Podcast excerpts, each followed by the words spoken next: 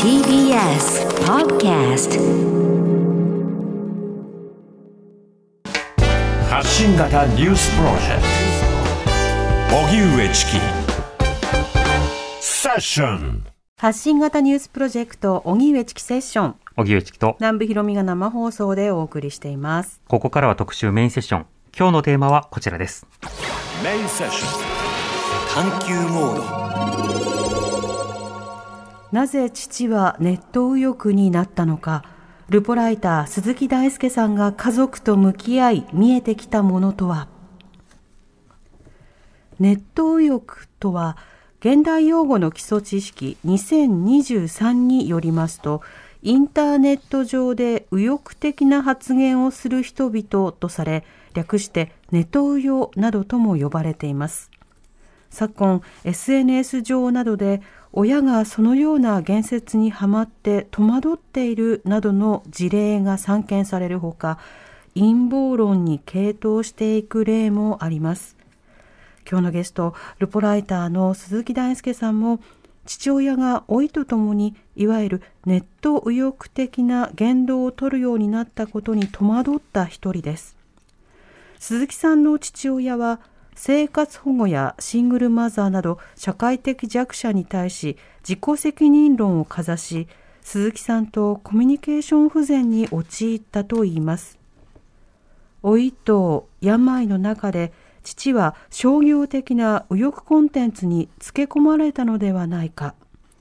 新刊ネット右翼になった父が話題の鈴木大輔さんとともに今日はその背景を探る過程で見えてきたことについて伺います。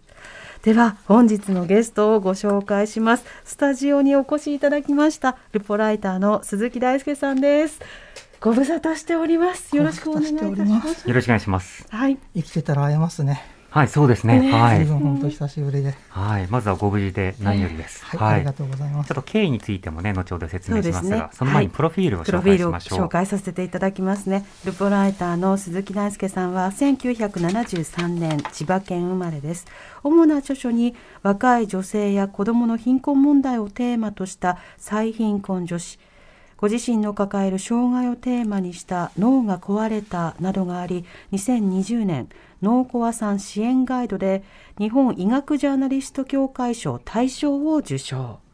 先日講談社現代新書よりネット右翼になった父を出版されましたはいあの鈴木さんとお話しするのはすごく久しぶりなんですけれどもあの以前鈴木さん大輔さんと僕がやり取りしていた時は、あの私もあの貧困であるとか、うんうん。あるいはその性風俗とか、そうしたものを取材をしていた時期でで大輔さんがまた別の角度から、例えばそのえ非行少年とか犯罪グループとかを取材していた時期で、よく情報交換とか対談をさせてもらってたんですよね。そうですね。はい量的と質的でね、うんうん。こうやった感じですよね。はい、私がアンケート調査とかをして、うん。うんで大輔さんがもうとにかく飛び込んでうん。うん話を聞くっていうことをしてましたよそうですね。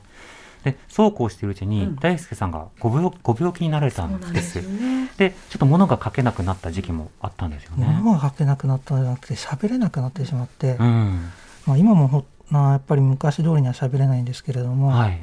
そうですね。ちょうどチキさんに頼み込んで上岡春江さん、はい、あのダルク女性ハウスの春江さんと話したいって言ったら、うんうん。さんがセッティングしてくれて、はい、でそうでしたか。会った翌日に脳梗塞。うん、で全然喋れなくなってしまって、はい。なんで取材記者そのものはちょっとねお休みをしてます。うんうん。で、えー僕と同じ高次脳機能障害っていう障害を持ってる当事者さんのヒアリングは2年前から少しやらせていただいたんですけれども、はい、やっぱり取材病前のそのクオリティではやっぱりできないですうね、ん。うん。そんな感じです。まあ当事者研究といいますかあの病気になってで生活が一変して、うん。当事者になったことによってあ他の障害がある方はこういった生活をしてたのかとか、自分のご家族でも例えば発達障害を抱えるパートナーの方はこういった世界を見ていたのかとかそうした体験というのを、まあ、丁寧に綴るようになっていきましたよね。そうですうね、ん。あのすごく主語でかくして、はい。まあ、僕のやってる高次脳機能障害っていうのはあのー大人になってからいきなり発達障害になるようなところがあったりだとか、はいあとはこの改善していく認知症みたいな症状もあったりするんですね。うんうん。なので思いっきりそう主語をでかくして脳に不自由がある人はい。とまあ病前の仕事と合わせて今一番テーマとして考えているのはそれの貧困リスクですね。うーん、確かに、うん労働とか就労とかから遠ざけられてしまうってことも。正直ねこの脳みそで働くのしんどいです。だって大輔さんレポライターで、しかもインタビューでうん聞き出すには、自分喋らないといけないってことになるわけじゃないですか。そうあのーとっさに必要な一言が出ないんですよね。はい。でリアクションも出ない。今結構出るようになってるんですけど、うんやっぱそれも相手次第で、まあ、チキさんと南部さんだから話せるんですけど、うん、もっと緊張するところだと本当にもう全然言葉が出なくなっちゃったりうんしますねう。ん。うん。でも働き方も大きく変わりまして、あの以前大輔さんにラジオ出ていただいた時などは、ちょっと非行少年というか犯罪グループの取材したりするから、その顔出しなどはできないっていうタイミングでしたよね。そうですね、僕の取材を受けてるっていうのが分かっちゃうと困る子たちがいたので、うんはい。顔出しは完全に NG でねうんうん。やってたんですけど彼らと一緒に入れなくなってしまったので顔出し逆にしてますね。うん。それはあの、当時はね、大輔さんに身身に危険が注ぐっていうことの理由ではなくて、大輔さんとつながってる人の情報が、うん。あの結果的に特定されたり漏れてしまったり、いろんな、えーリスクをうん。取材対象に与えてしまうことを避けるために、大輔さんはあの身分を明かさなかったんですよね。そうでしたね、うん。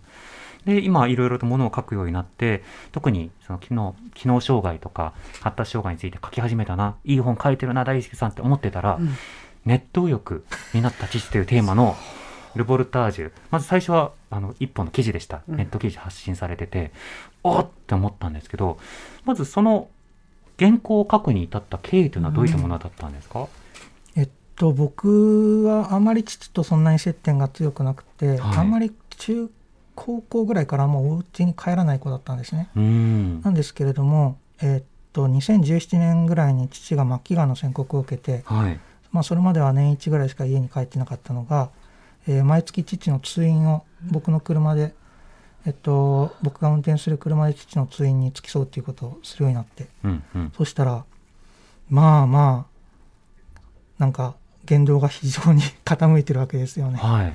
うん、そう。それで結局僕はもうそれがもうしんどくてしんどくて、うん、もうその父のいるところでこうやって父にの通院に付き添うのは母の方を支えるためだっていうふうに言っちゃったこともあったんです。はいっていうことでこう憎しみのまま送り出してしまってうんうんなんとかして敵を見つけたかったっていうのがあります。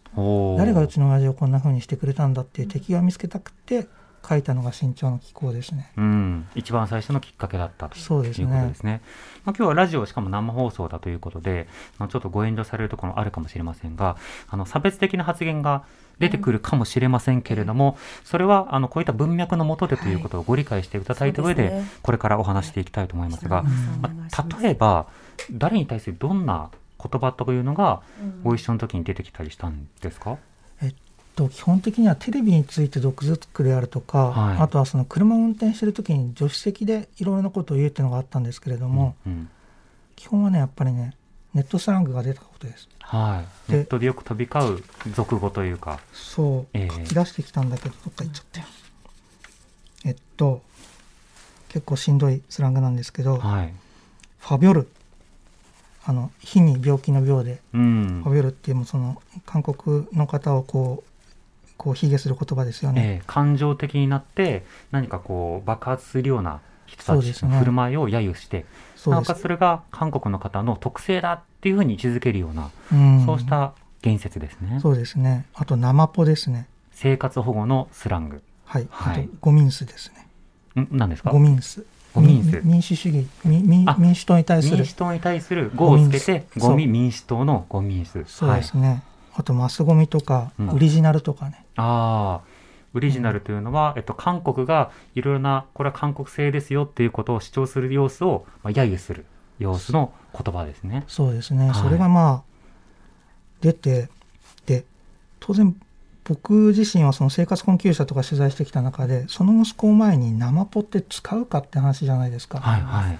やっぱりもうそれで僕感情的になってしまって、うん。でももう父と残された時間っていうのは何年もないわけなのであのその月に1回2時間3時間一緒にいられる時間をもうひたすらこう耐えたんですね、うん。何も言わずに。反論とかするでもなく、しなかったですね、うんうん。したらもう行くとこまで行っちゃうんじゃないかなって思って。あ、決裂するんじゃないかと。そうですね、もう次から付き添いできなくなっちゃったら嫌だしね、はっていうのもあって自分の中に収めたんですよね。い。うん。うん、でもその時いろんな言葉を運転しながら聞いていた。うん。それは結構、あの、お父様の方から、あの、いろいろなポロポロと発言が自然と出てくるような感じだったんですか？つまり大輔さんが、最近どう？とか話振るでもなく、もう、ボソッとこう話すような感じだったんですか？そうですね。独り言に近いものが多かったかもしれないですね。へえ。目にするものに対しての感想を口にするじゃないですか。ええええ。テレビであるとあ、か花が綺麗だねとかね。そうですね、あとその政党に対する看板政党の看板とかねあ運転してれば見ますよね、うん。ええそういうものに対してこうその話の流れから出てくるんですよね。うーん。うん。なるほど。そうしたの言葉をまあ聞きながら、でも月1回の病院での寄り添いというものは続けていらっしゃったわけですよね。そうですうね、ん。それが数年間続いたわ3けですか。年近く続いたんですかね、うん。結構長く頑張ったんですよね。ええええその間、お父様のその言動というのは、あまりもう変わらず同じようなことをお話しされてたんですか、言動は変わらなかったんですけれども、はい。それで激しくなっていくとかはなかったです、うん。なんですけれども見るメディアがちょっと変わっていって、はい。えっとそもそもその父の部屋に正論があったのを見つけたのっていうのは実は相当前の話だったんですね正論というのは産経新聞社が出している月刊誌です、ね。そうですそうです、はいい、わゆる正当右翼の本ですよねはい。そうなんですけれどもあれこっちにも興味あるのかなって思って父はリベラルなことにも興味があるしん。すごくいろんなことに興味があって、あこういうのも読むんだっていうふうに思ったんですけど、あいろいろチェックするんだな、みたいな。そう。んうんうなんですけどついに付き添ってる間に枕元にウィルとかサピオとかサピオじゃないやウィルとかあれなんだっけ？花だ。花田はい。が置かれるようになっていたりだとか、うんうん。あと末期はあのーパソコンで YouTube のテキストテキストを読み上げる、はいはい。機械音で読み上げるだけのなんて言うんでしたっけ？テキスト系動画。テキスト系動画か。りしますね。そうですね、うん、あれをね県関係中のコンテンツをずっと垂れ流しにしてるようになっていてあちょっとね、あのー父のところに行って夜なんかに帰るぞって言って挨拶しに行くじゃないですか、あ、うんうん。そうすると暗い部屋でそれがずっと流れてるんですよ。あでしかもパソコンちょっと壊れかけててハードディスクずっとカリカリいってるんですよ、あ、はいはい。めちゃめちゃホラーで。うん。しんどかったですね。ええなんか人が壊れていく終わっていくのかなっていう。うん。そんな気分になられた。うん。テキスト系動画というのは、その YouTube の動画っていろいろ凝ったものもあると思うんですけど、とにかく字幕が映画のエンドロールのように流れていったりとか、パワーポイントに次々と変わっていったりとか、まあ、ちょっとした背景付きで文字が出てくるんですけど、それが例えば読み上げられている結構簡素なものなんですけど、その内容が例えば歴史改ざん主義で南京事件なんかなかったとか、慰安婦問題なんかなかったみたいな、そういったものが一時期大量に生まれた時期があったんですね。で、ある時期にそれに、ちょっとこれ規約違反だから通報しようというあことで、でしたね。結構消されたんですけど、うんでも、あの、一時期本当にそれが流行って、一個見ると次のものが紹介されるからということで、次々と延々とそういう動画が見見られる状況にあったっていう、うん。その時期ですかね。そうです、うん。うん。本当に垂れ流されていてえちょっともうその嫌悪感もあるけれどえも、はい。ちょっと不気味ですらあったんですよね。うん。自分の父親が。なぜこんなにハマるのかというか、どうな何の喜びを持ってそれを流しているんだろう。ーん、うもう知的好奇心でもないだろうし。うん。もう本当に父が思考力を失っていく過程の話だったのでええ。やっぱりその僕自身の当時の解釈としてはその父が病の中で認知力を失っていってその判断力を失っていった結果そういうふうなすごく摂取しやすいヘイトメディアに毒されていったんじゃないのかなっていうふうな、まあ、犯人探しがしたかったんで、うん。まずは一回そこに犯人をつけたんです。うん、一番最初の原稿を書いたのは、そうした気分の時にお書きになったわそうですねす。ね。うんお父さんはもともと本当にいろんな本を読むようなタイプの方でもあったし、リベラルな方だというふうに表現されてましたね。リベラルというよりはあのまあ権威主義が嫌いなんですよね。で伝統とかそういうそのお定まりのものも嫌い、はいはいはい。でまあかなりへそ曲がりなところがあって、ええ流行り事も嫌いでしたし。うんなのであのーいろんなことにとにかく手が伸びるうん。っていう感じですね。うんうん。でこれはその記事にも書いたんですけれども父退職してすぐにいなくなっちゃったんですよ。いなくなった。いなくなったっていうか一応宣言していなくなったんですけど、はい。中国にね半年以上昆明に留学に行って語語学留学行ったんです。へえに行ってでまあ喜んで勉強して帰ってきたんですようんうね。ん。でなんか県中発言する人がなんで中国に語学留学するのかとかはいはい。なんかもうそういうモヤモヤした謎はねその当時からたくさんあったりはしたんですけれどおもおただやっぱりもうその時は僕自身が目の前でそのヘイト動画を見ているとか、うんヘイトなスラングを口にするっていうところでもう目の前ちょっと真っ白になっていた感じもしますね。うんうん。うん、なんかなぜこうなったのかっていうそのクエスチョンをまずはぶつけるっていうそうした記事をネット上にアップした、まはい。あ、そしたら相当反応があったみたいですね。そうなんですよね。うん。あのーその記事を僕が引用してツイートしたのかな、はい。それが多分インプレッションというかインプレッションが100万オーバーかなんか余裕でしてみたいで。うん、インプレッションというのは、えっと、画面に表示された回数ですね。何回見られたかというよりは、何回表示されたかの回数のことですね。はい。そう。それでもうあれがうるさくってうん。ピンピンうるさくてもうあ、通知が。そう。ツイッターのあれをアプリケーションもスマホから外しちゃったんですけども、いっぱいいいねとか、リツイートが来るから、その度に通知が来てたんですか？そうはい。そうなんですよね、結構な量が来てやっぱりそこである程度確信したのはこれは現代の普遍的な像なのかなっていうふうにやっぱり同じようなうん。ことがあるんですっていうツイートが多かったようなんでねあ、うちも同じです、みたいな。うそうですね、ん。うんでそれ記事を書いてもともとの付き合いのある編集者さんとか、はいこう古い付き合いの友人とか、まあ、古い付き合いの編集さんとかからも連絡が来たりして「うんうん。あ記事読んだよ」大輔記事読んだけど実はうちもみたいな、うん。そういうのが結構あって、ええ。あなるほど。やっぱりこれは普遍的な現代病なのかなっていう認識をその時持った感じですね。うん、その時普遍的だと思ったのはネット右翼というところになのかもうちょっとこう広く今で言うと例えば反ワクチンとかも含めてちょっと極端な言説の方にはまる親を持った悩みの方なのかどういった点にお感じになったんですか？両方ですね。あ両方。両方、うん。でもやっぱり圧倒的に多かったのはネット欲の父親ですね。ああ右傾化した父親っていう言説だった気がしますね。うんちょっとあの話先取りになりますけどネット右翼化した母親の話みたいな相談とか報告とかあんまり来なかったんですか？お母さんもそうだっていう話はありましたね。ありますか？ありました。うんでも数としては圧倒的に男性ですよね。うん、なるほど。そういったものが、うちもそうですっていう声がたくさん来るようになってう、ん、で、まあ一旦原稿を出して、まあ一旦整理もしたわけじゃないですか。でも今回本出されたように、さらに調べてみようってなったのはどういったいきさつだったんですか、先ほどちょっと言いましたけれども、あの父がその受けした言葉を吐くようになったのが、案外実は昔からだったってことに気づいちゃったんです。思い出しちゃったんです。ほっていうのはそうです記憶の中であったっていう。原稿書き上がった後ですね。うん書き上がった後に、えっと、なんて言うんだろう、取材を受けて、その他にもどんな理由があったと思いますかみたいなこと言うじゃないですか。はいはいで、さらにこう、父の記憶を一回気持ちを覚まして、まあ、見とった後なんでね、一回こう、気持ちを覚まして、こう、振り返ってみたら、知事自体が、あの、南京大虐殺のう。うん。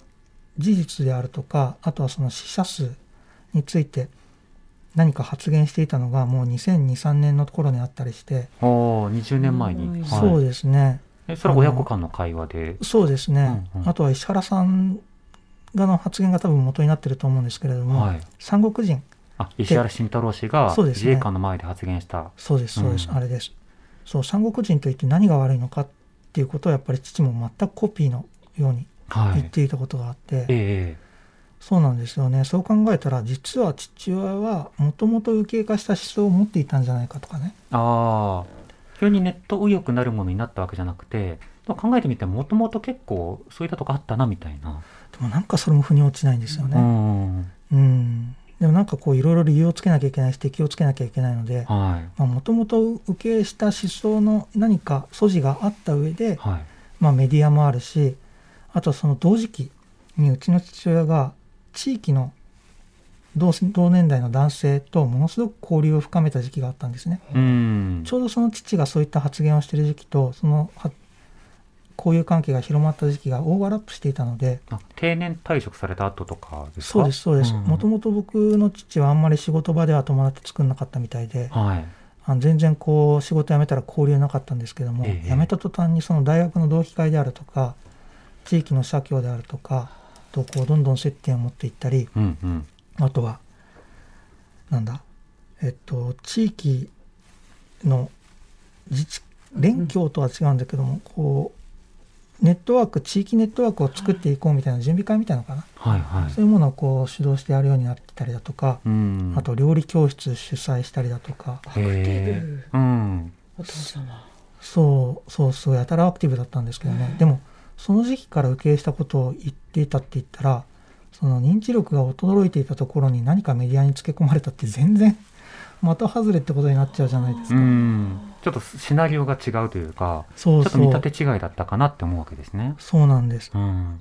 あとやっぱりその友人たちうん同年代の友人たちができた時期とその時期がオーバーラップしていたので、やっぱりそういった県間県中の言説であるとかそのネット欲的な言説受けした言説っていうものがその父たちの共通言語でうん。その仲間内でそれをこう酒の魚的に話すことでそこでエコーチェンバーが起きてきてはい。でそこでの会話がまたそのネットスラングうんを使うようになったのかななんてことも推論を立てたんですうん。がそれもおかしいんですよ。えなんでかっていうと先ほど言ったようにうちの父っていうのは大衆に迎合する体制に迎合するっていうのをものすごく嫌うタイプでえはい。流行り事が大嫌いなんですよね。うんうん。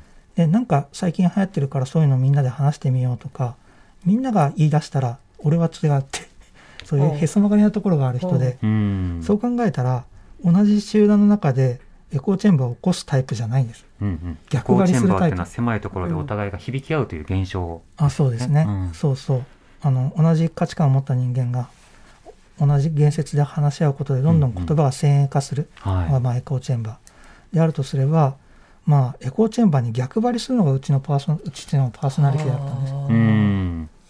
おかしくないって話になり、ええ。うん。じゃあなぜなんだと、うん。あのこうこうこのせいだと思ってたけど違うな。でも振り返ったらこのせいか。あでもそれだけに特定できないなみたいな。探れば探るほどこれのせいだっていうふうに言いにくくなっていったんですね。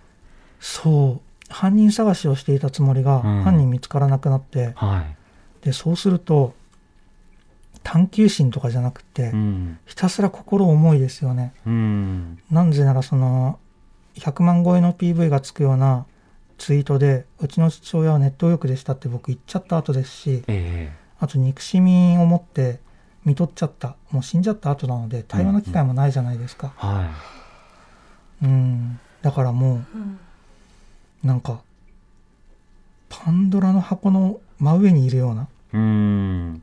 なんか下に多分ある本当の真実があるんだけど見たらそれはまずいんじゃないのかな。でもずっとその上にいたらちょっともう無理。ってうん。ちょっとメンタル保てないみたいな感じの状況になっちゃった時期があって。えそうですね。えうんうんであの本の中にも書きありましたけどいろんなじゃあ本を読んでみていろんな分析とかデータやつとかも見てみたりとか、うん。いやあのそういったものを見る中であそういえばネット欲についてそもそも自分の中でどう定義してるのかっていうこと自体をちょっと問い始めたっていうことを書いてましたね。そうですね。そもそも僕自身が恥ずかしい話右翼とは何かとかネット右翼とは何か保守とは何かみたいなことに対して体系的に学んだことが一切なかったので、うんあの関係する書籍をいろいろと買い漁って始めたんですけど、ええ。あれちょっと選書としてどう思いました？あえっとそうですね。あの 僕だったら別の本を頼るなと思ったんですけどちょっとね恥ずかしい。あいえでも一般的に出ているネット欲の分析本で探ろうとすると書籍として出ているものがまだ少ないあー。状況だったりしたので、そこはもっと必要だなと思ったんですがでもあのあ当たりをつけたというか要はネット右翼と一言で言ってもフルパッケージで一つの論点を信じる人がネット右翼という人ではなくて例えばフェミニストだけを攻撃する人的な人もいれば、うん。安倍さんだけをめっちゃ応援する人って人もいれば、うん。安倍さん別に好きじゃないけどでも韓国とか中国の悪口を延々と言う人とかうん。結構分かれていて、うん全部が一つに載ってないんだっていうところに大輔さんがたどり着いた。それはあの他の研究者の方とかも指摘しているところだったので、あそのことに大輔さんたどり着いたんだなっていう読みながら感動みたいなものはあそうですか。はい、なるほど、まあ、僕がもともとネット右翼の人たちに持っていたイメージっていうのは、その全部が一つの皿の上に乗っかっちゃってる、あまあ、安倍応援団であることと、左翼的なものが一切嫌い、もう検証なく一切嫌いっていうこととあとはネット上の言説を鵜呑みにすること。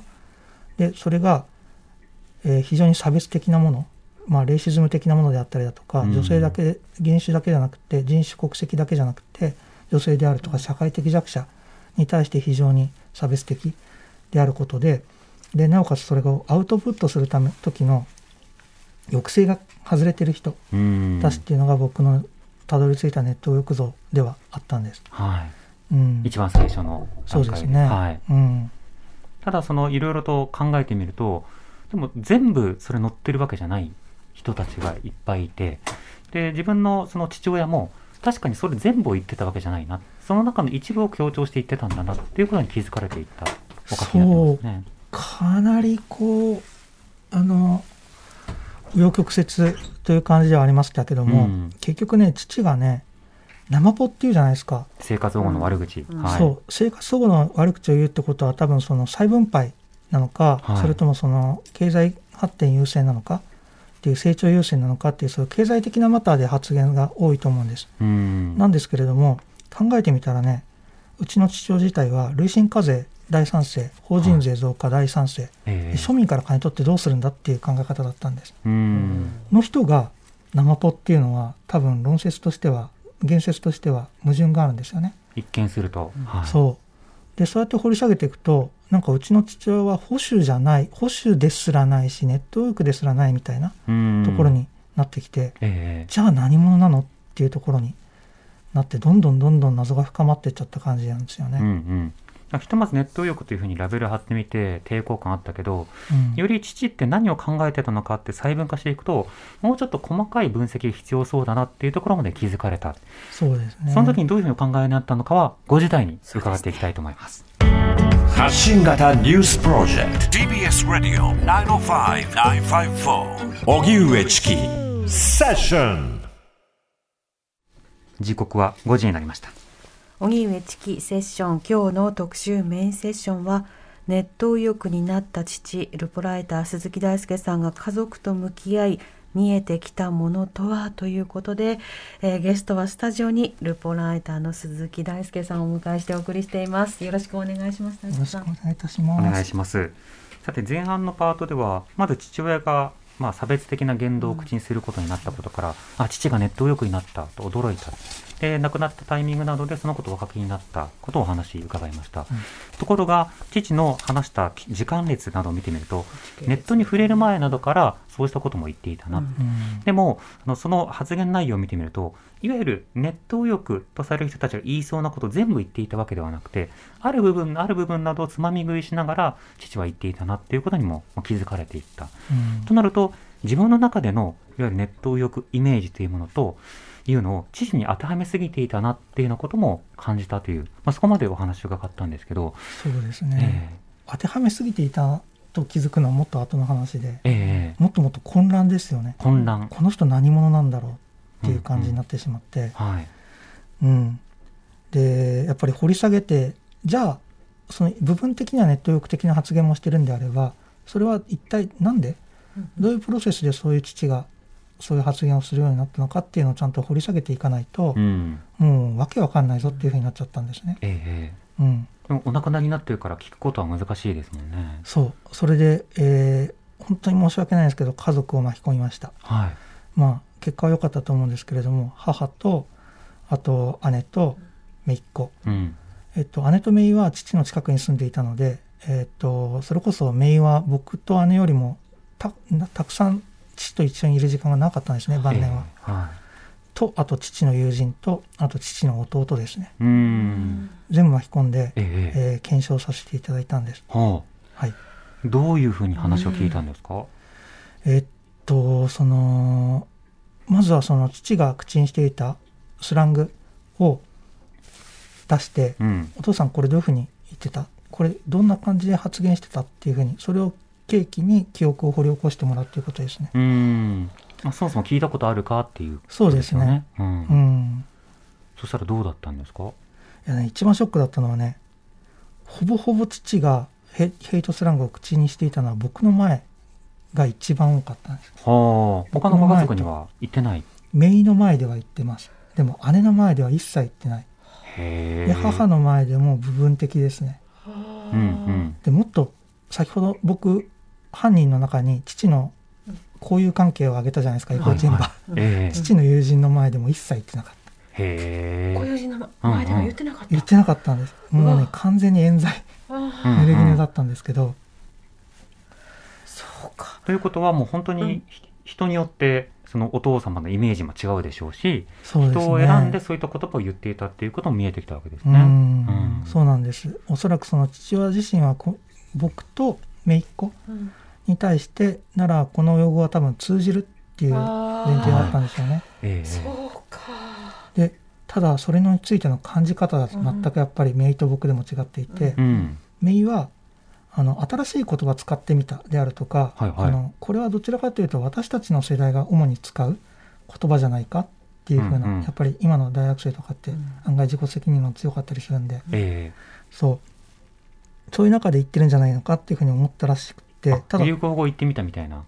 あ流行語そうそうそう合わせて使ってみるみたいな。そうそうそう知らんがなって言ってみたかったみたいな感覚でめいそう。めいごさんは受け止めていらっしゃったんです。のような感じ。はあはあはあ。うん。ただやっぱり僕はやっぱりもうその言葉を使われた瞬間にもう激高してますよね、うん。全然違うんですよね受け取り方が、うん。うん。それこそ自分の仕事を否定されているようにも感じますもんね。そうですねやっぱり、うんナオポはしんどいですしマスゴミも一応僕メディアの片隅にはいるので、えゴミか俺の仕事はみたいに思いましたしね、えうん。なるほど。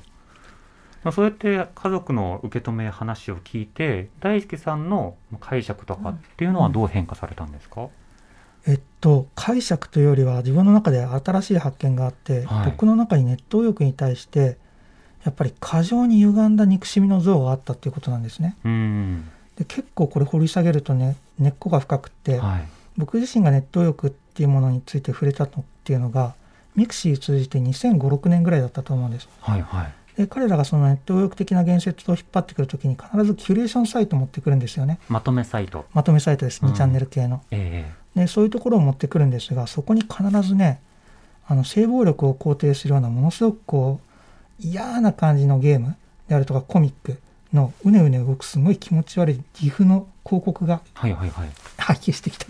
そうたくさん載っていて、うん。僕の中で、えーなおかつその先ほどチキさんがちょっと言ったようにいわゆるフェミサイドやる人たちええ。のアカウントをたどるとすっごい安倍晋派だったりするじゃないですか。そういった方もいらっしゃいますね。はい。そう方もいるうんうんなんですけど、僕の中でもうネット欲イコールこうすごいミソジニストでフェミサイドでで最悪チャイルドポルノ肯定者ぐらいのものすごいこう過大なうん。ネガティブなイメージが紐づいちゃっていたってことに気づいたんです。あなるほど。こういった人たちだろうっていうステレオタイプが自分の中にあったとも気づいた。猛烈ですね。うん。でなおかつその父がスラングを使った時点でそのスラングを使ってるイコールあの人たちと一緒だっていうはいはいはい。僕の中でも短絡が起きていた。うん。まあ、ネット欲の人たちがなんかこう政権に批判的なことを言うといきなり反社で反反反社じゃないや反日だって言ったりだとか、実はこの人国籍が違うんじゃないかとか言って言い出すじゃないですか、はい。あれと全く同じようなバイアスすごい強い認知バイアスが自分の中にあったっていうふうに気づいてしまってですね、うん。なんかね父も僕も同じ同じ仮想の敵を叩いているような感じなんですよね。ネットスラング使ってる父親は要はもう全差別主義で自分とは対話不可能だっていうふうに大輔さんが受け止めていたって気づかれたということですか？それに近しいですね。うん。で父自身もやっぱり叩いているその社会的弱者の像っていうものがメディアから受け取った、はい。メディアの中から出てきた例えばその自分が実際に見たことがない自己責任的なシングルマザーであるとか、うん。生活保護の不正受給者であるとかそういった見たことがない架空の敵を見つけてでそれを叩いていたはいはい。で考えてみたら親子で同じようなことをやっていたんですよね。うーんなるほど。話し合う機会もなく、そうですね。うんうん。なのであの大輔さんも本の中であのもし話し合う機会があるのであればそうした機会をあの試してみてもほしいというようなことも少しお書きになってもいましたね。そうですね。あのープロセスを書いているんですけれども、はい。僕がやったのとは別のプロセスでやってほしいと思っていて、えまずは自分の中にどういう憎しみの認知バイアスがあるのかっていうのを見つけるっていうことです。どれに一番こう自分がアレルギーを起こすのか、アナフィラキシーを起こすのかっていうところでそれを掘り下げてでそれに近しいようなことが相手が言ってるとしたらそれの理由をまたこう掘り下げることによって、うんうん一回ねその自分の中の火事みたいになってるのが鎮火するんですよね。で冷静になるとあのそうじゃない父親の人物像、まあ、等身大の人物像が自分の中にやっと立ち上がってくるっていう感じのプロセスだった感じがしますね。まあ自分自身がカーッとなるような地雷ポイントはどこかっていうことを自己理解もしつつうん、でもその父親がとか家族が別にいきなり悪魔になったわけじゃなくて人であるわけだから、うんどこの部分が自分は嫌なのかっていうようなことをちょっと切り分けていってほしいということですか？切り分けつつその嫌なことを言ってる背景を知るっていうことですよね。うん案外父の場合はそんなにこの憎しみの像っていうものが明確でなかったりだとかえ単にこう言説をこう他から引っ張ってきたりだとかね、うん、そういう部分があったっていうのが見えてきてですえうね、ん。うん。なるほど。それはよくわかりますね。あのつまり、うん。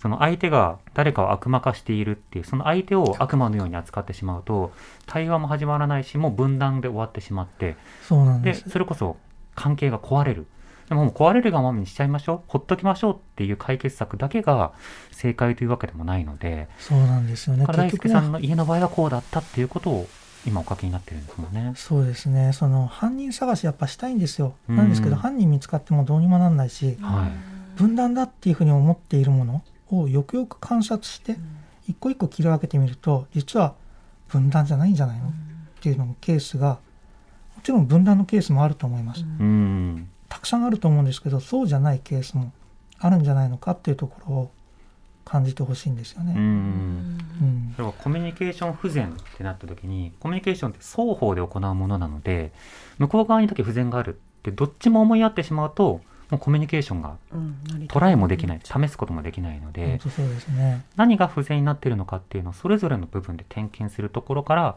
対話を始めてほしいということですか？うん。そうですうね。んまあ不全は向こう側だけの問題ではやっぱりないですね。必ずこっち側にもあると思っていて、うん。うん。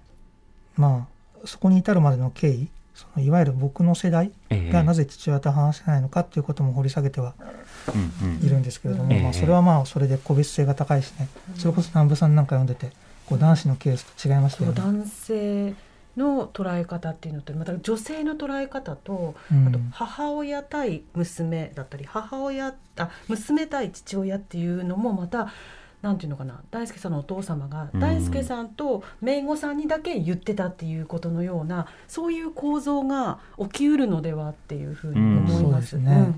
あとは読みながら例えば世代とか時代とか、うん。ジェンダーとかいろいろあるけど、ね。うん。どうやって自己開示するのかとかあのコミュニケーションの手段が誰かの悪口以外のものがあるっていうことをうん人々はどこで学ぶんだろうかとかそういった一個一個をこう考えさせられるようなイデオロギーの話だけではないいろんな環境について考えなきゃっていうことを読みながら考えましたね。ね。うもんうね、僕は父親とお酒が飲みたいですね。うんうん飲めたなら飲みたい。うんリスナーの方からも今日はいろいろメールいただいているのでちょっと紹介します。はい。えー、とラジオネームコピーキャットさんからいただいたメールです。私の父は現在72歳です。父の還暦祝いの時に仕事でも使えるであろうと思い兄弟で iPad をプレゼントしました。うん数年前に実家に帰った際にふと父が iPad を触っているのを見たところ YouTube で、えー無断記事転用の文字と著作権フリーのオルゴールのような音だけが流れる動画を見ていました、うんうん。父はそれを熟読しておりちょっとやめてほしいな変なものに染まらないでほしいなくらいにその時は思ってました。えーそれからほどなくして再度実家に帰った際に父と夕飯時に話をしているとやや差別的な言説を含む日本すごい系の話を始めましたもともと父は日本すごい系言説と親和性の高いいわゆる右寄りの政党や思想を支持しないタイプの人であったため、驚きとともに気持ち悪さを感じました。その時に即座に指摘をし以降に日本すごい系言説やいわゆるネトウヨ的な差別的な言葉を私の前で使うようなことはなくなりました。うん。他にも例えばうさげさん、テキストサイトですね、まさに。はい、え子供の頃からずっとお世話になっていた先生と大人になってからも仲良くしてもらいよく連絡取ったり一緒にご飯に行ったりしていたのですが、いつからか会話やメールのやり取りに特定の国の出身の方を貶めるような発言が何度も出てくるようになりました。恩師は若い頃にいろんな国へ行って働いたり発言のあった頃も海外の方と関わるお仕事をされていたので、その人からまさかネット欲的な発言が出てくるのがショックでした。そうでしょうね。えーまた連絡取りたいのですが、また差別的な発言を黙って聞くことになってしまうのかなと思うと躊躇してしまいますというふうにいただきまして、多分それぞれの距離感の中で似たようにぎょっとした体験があって、うん。ぎょっとした時に指摘していいものかどうか、距離を取った方がいいのかどうか、でも距離取ると後悔しそうだなっていう、多分皆さん、悪魔化するとかその前の葛藤される方って結構いらっしゃるんだなっていうメールでも感じますね。大輔さん、メールいかがですか？メール聞いて。うん。いや、ちゃんと言ってるのは素晴らしいなっていうふうに思いました、お父さんにね。うんうん。最初の方ねうん。羨ましい感じはしますね。うん。それやっぱりその、なんて言うんだろう。やっぱり我々世代、特にそうだと思うんですけど、父親のとのコミュニケーションがうまく取れない中で、はい。やっぱりどんな人も父親の等身大の像っていうものを加齢とともに見失っていく部分があると思うんですね。距離もできますしね。うんそれに言葉の変更が加わるから余計こう分断に感じちゃうんですよね。うんうん。なんですけどやっぱりもう残された時間がある程度短いのであれば、うん、そうじゃない部分共通できる部分を中心にコミュニケーション取っていってほしいっていう感じはしますうね。んそうだよまなあ、。それこそ日常の車の中とか家の中って議事堂とかテレビの討論番組とか YouTube 番組じゃなくてプライベートな場でどういうふうにお互い尊重し合うのかをこう探るような場所でもありますもんね。やっぱりね聞き流せない僕側の病気ってものが激しかった気がしますね。うん。だってそこでこうぎょっとするっていうのは聞き流せてないってことですよね。えそのこと聞き流せばいいんですよ多分。んう。んご自身のうんこだわり、大事にしているところでそれを踏まえた上で越えられない一線は多分あると思います。ぎょっとすること自体はそのこだわりとか思想とか、そして人生とかプライドとかもちろん大事なものあると思うので仲間のこと考えるとかねそうですね。でも同時にその上で身近な人とどう話すのかこれ難しい課題でここで答えが出るものではないんですけど、うんすごく大事な問いを今日はいただいたように思います。ですあのまたいろんなテーマで取材報告 お越しください。はいお話も聞かせてください。はい。はいえー大輔さんの著書「ネット右翼になった父は講談社現代新書」より発売中活字で皆さんぜひはい。今日はルポライター鈴木大輔さんをお迎えしてお送りしました。またお待ちしています。ありがとうございました。ありがとうございました。TBS ラジ TBS Radio オ。荻上チキ荻上チキセッション